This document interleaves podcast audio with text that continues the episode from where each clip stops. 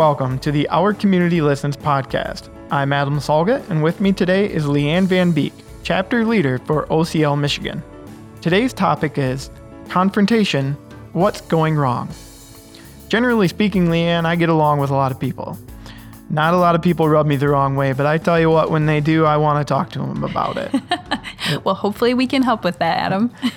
I have a personal belief that if something's bothering you and you can't find a way to get past it, you need to talk to the person. If you can't let it go and truly let it go, you need to go talk to that person.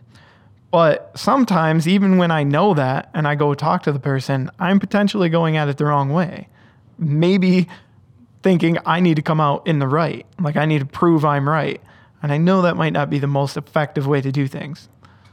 Well, I love that you're already hitting on the three moves, which I just I I think we overlook this a lot. So I love that you mentioned, right, if I can't accept the situation, like really truly accept it and not have that be just a false acceptance, and I really can't adjust my circumstances to just maybe avoid that annoying coworker who's driving me crazy or whatever it happens to be, then I'm left with asking for change. So, yeah, you're right. I think when we hit those moments, we know we've got to dive in and we need an effective confrontation. Right. And my change is the right change, right? um, is this right? Yeah, no comment? okay, so my change might not always be the right change. Tell me a little bit more about effective confrontation. Yeah, let's do a quick kind of review, especially for people who haven't maybe been in the class recently. Um, we remember that, you know, everything we learned throughout the class sort of stair steps and stacks. So, one of the first things we're obviously going to encourage you to do is to think about the person that you need to confront and go back to those DISC behavioral profiles, right? When you see that person in a stressful situation, what tendencies are coming out? So, Adam, talk to me about like how do we want to do this tonight? Should we just break this down generically, or do you have a situation that maybe we could play with live? I, I, I would say in general, everybody's probably been in this type of situation, whether you're dealing with a potential boss or a coworker or someone even in a different department. Just picking up on certain things that you notice that they do make me feel like, or make someone feel like, uh, they don't appreciate the work that I do. Okay, that's a good one. So, without telling me any obviously details or names, if you were to start with this disc profile and try to think about, you know, what you think this person is maybe like under stress, do you think you'd be able to pick up on a tendency? I don't believe that I really have a specific person in mind when it comes to this. And a lot of times I have trouble identifying their disc assessment anyway. I think that is actually fantastic that you just said that because I would bet that you are not the only person who has that experience. Um, and especially if it's someone we interact with casually in the workplace, right? Then we may not know. We may not have enough data to tell us what their tendencies are. So let's just assume that we don't. We don't know. We don't know what their disc style is going to be under stress. Um, what we do know is that when someone's under stress, they're either wired to tackle the task part of the problem or the people part of the problem. And one solution for us, if we don't know what it is, is we're going to put both of those into our confrontation message. So when we get to our impact, we'll kind of come back to that. So the next thing I think we do if we, you know, we're we've kind of made the disc assessment is we're jumping back into that FBI framework, right? Where we're going to try to identify very specifically how am I feeling about this situation? What is the actual behavior I'm experiencing? And then what is the impact that the situation is having. Okay, so if we can just keep playing with your example, that would be great. So, yeah, absolutely. So FBI again, feeling, behavior, and impact. You got it. Okay. So let's start with the feeling. Remember, we're trying to come up with just a really specific feeling. So when you think about this situation where it seems like maybe your work's not appreciated, what would be a feeling that you would kind of put to that? One feeling that jumps out is unmotivated. Ooh, okay. Because it, it doesn't make me feel as though what I'm doing is making a difference. So that's great. And you did this actually without even me reminding you that one of our goals in naming the specific feeling is to try to not give such a general feeling word that people could misinterpret it, right? So if you just say, I'm frustrated, well, frustrated to you might mean I'm stuck, I don't know how to move forward frustrated to me might mean you're angry and it's my fault. So when you went to unmotivated or demotivated, that is a great really specific feeling word for what it is you're experiencing. Let's look now at the next component. Let's look at the behavior. So, so what are you experiencing that feels like it's the problem? When we're in meetings, not much eye contact, um, never a attaboy or a thank you. Um, just those types of, you know, feeling like what I'm doing isn't even noticed. So therefore, you know, it, that's kind of the behavior I'm getting back from them. All right. So what you just did there was again brilliant and so all the people who are listening right now should just be really impressed with adam because if if you caught that what he first said at the beginning with his problem was that they don't appreciate my work or it feels like they don't appreciate my work and it's always one of the most common things we see with alumni when they come in to talk about their confrontation messages is we've slipped into judgment instead of behavior.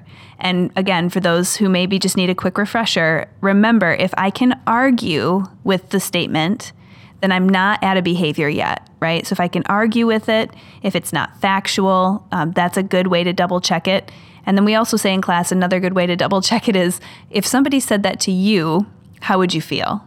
So when you say they don't appreciate my work, the other person could come back and say, Yes, I do right? And you're not really down to behavior.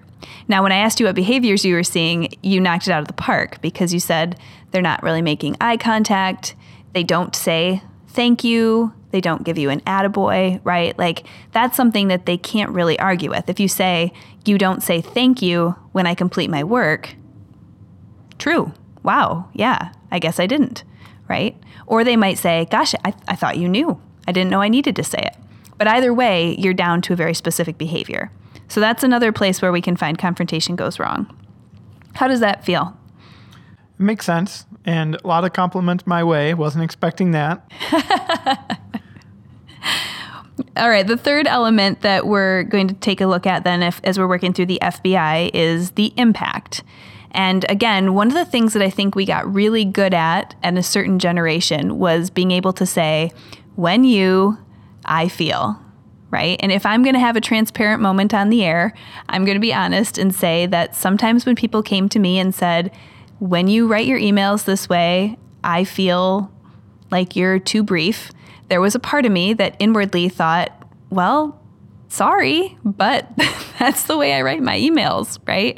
And it was hard for me to really connect to that and and really care. Um, that sounds terrible, but you know that was it was hard for me to make a connection to that. When we add the impact into confrontation, I think we get a whole different level of power there because the impact is the so what, right? So when a coworker comes to me and says, "Hey, Leanne, when you send really short to the point emails, I feel, we'll use your word, demotivated," and the impact is it makes me question whether or not I have value to you. Whoa, right? That's a totally different lens for me. I might say, gosh, I don't agree with the fact that you feel that way, but if I know that's the impact it's having on you, that's not okay, right? Like I can't have that kind of an impact. So I think the next question as we break your I you know break yours down here is you've said, you know, you feel demotivated when you don't get like a concrete thank you for your work. And so what do you think the impact would be? The impact on my work then is to maybe do less work or not work as hard, uh, not really put in a lot of extra energy, which I know I have inside me, but just doesn't feel like it wants to come out because I'm not getting much of a response if I do. That's awesome. So it sounds like that would be your productivity is probably absolutely impacted yeah. and your motivation. Yes. All right, so I'm going to jump back here quickly to our DISC profiles. So we know that our D&C profiles would probably be motivated if they hear your productivity is suffering, right? Or your motivation is low, because those are kind of task oriented things that they are going to think, like, ooh, that's less efficient, right? I don't like that. Can you think of any people related impact that we could throw in there if the person happens to be an I or an S? Well, when my work isn't being completed, you know, there's potential that we're not having the impact on the community that we truly want in the job that I'm in. Okay, that's brilliant. I feel like we could not have teed this up better. so, no, that's great. Really. If so if you were to put that whole message together, again, if we try to just keep the audience tracking with us here, The feeling is I'm demotivated when I don't get behavior, a thank you for my work. And the impact, if I want to put that out there, is that, you know, my productivity decreases and then we're not having the impact in the community serving the people that we want to serve. And again, the reason we're going to put both those impacts in there is I don't know what the person's disc profile is, but one or the other should speak to them.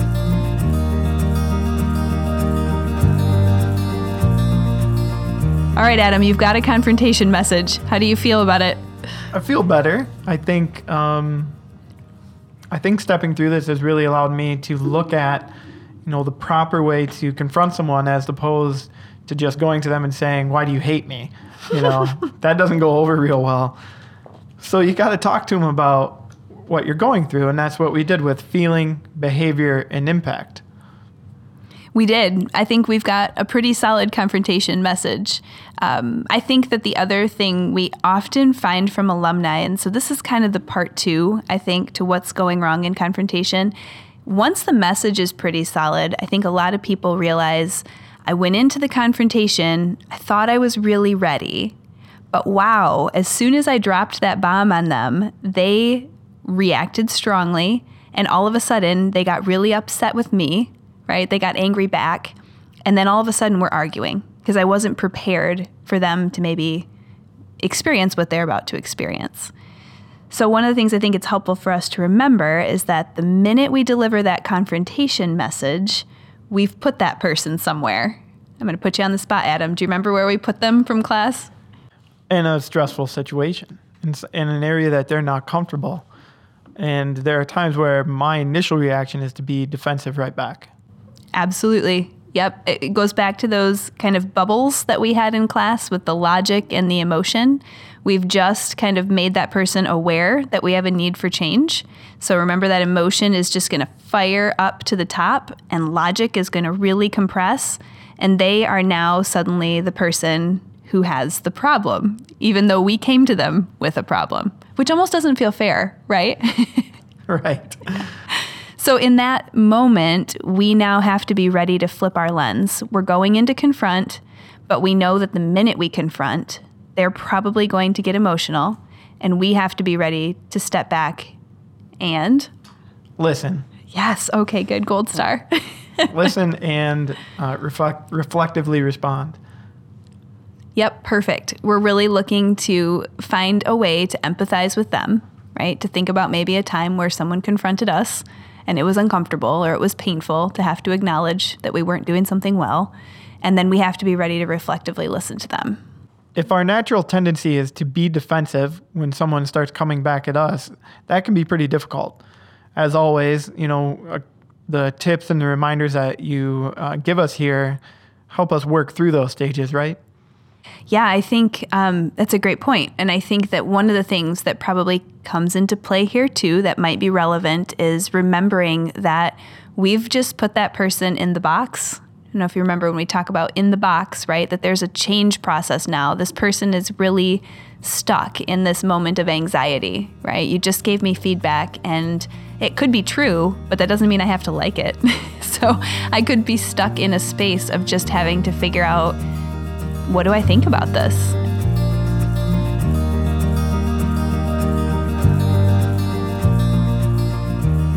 Thanks, Leanne, for going through the FBI with me. Um, it was a realization that during the impact, certain people, depending on their disc assessment, are going to connect more with what's happening to me and care more about that impact, or they may care more about the impact of others.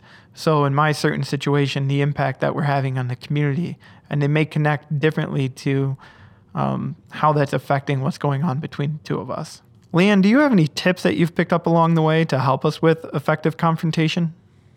I will say that for me, I have definitely come up with kind of a metaphor or just a visual image that I kind of find myself walking through. And so if it's helpful, I'll throw that out there.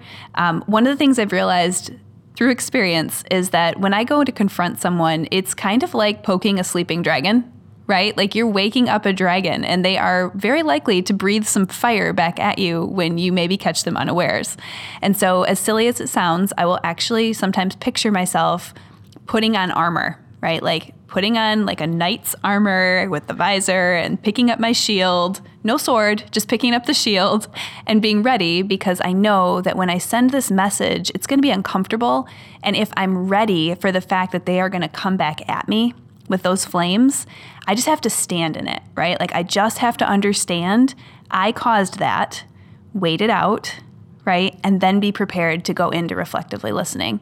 And I find that if you're not prepared for it, and again, I speak from experience, when somebody comes back at you, it's so tempting to argue, to defend yourself, to get angry in return, and then everything falls apart. But if you can just stand in the fire and let it pass and move to reflective listening, um, I think that's been a huge help for me. I imagine myself seeing the same thing that you just explained, and it makes a lot of sense. It also looks like a children's book explaining how to deal with effective confrontation. Maybe that maybe writing a book is in my future. Who knows? Just so everybody's aware, that's copywritten, uh, no stealing. Don't take that idea. Leanne, what would you like someone to take away from today's conversation? I would say that the FBI reminder, right? Just really checking your behavior versus judgment and thinking about those impact pieces is huge. Um, and I think I can't, you know, I can't quite resist, but just saying uh, my other key takeaway would be be prepared that you're poking the dragon. Get ready to stand in the fire. We would love to hear your comments and questions. Find us on Facebook as Michigan OCL Alumni. And for all of the alumni out there, don't forget, you are the message.